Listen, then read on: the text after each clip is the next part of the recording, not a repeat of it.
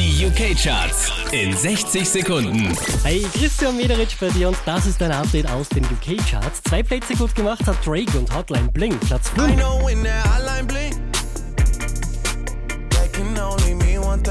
Letzte Woche auf der 5, diesmal Platz 4 für The Weeknd und The Hills.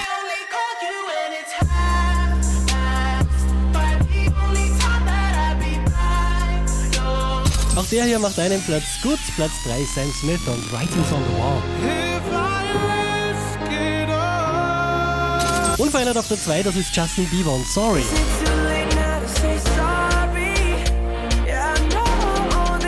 Die hier macht sich auch diesmal wieder breit an der Spitze der UK-Charts. Das ist Adele und Hello.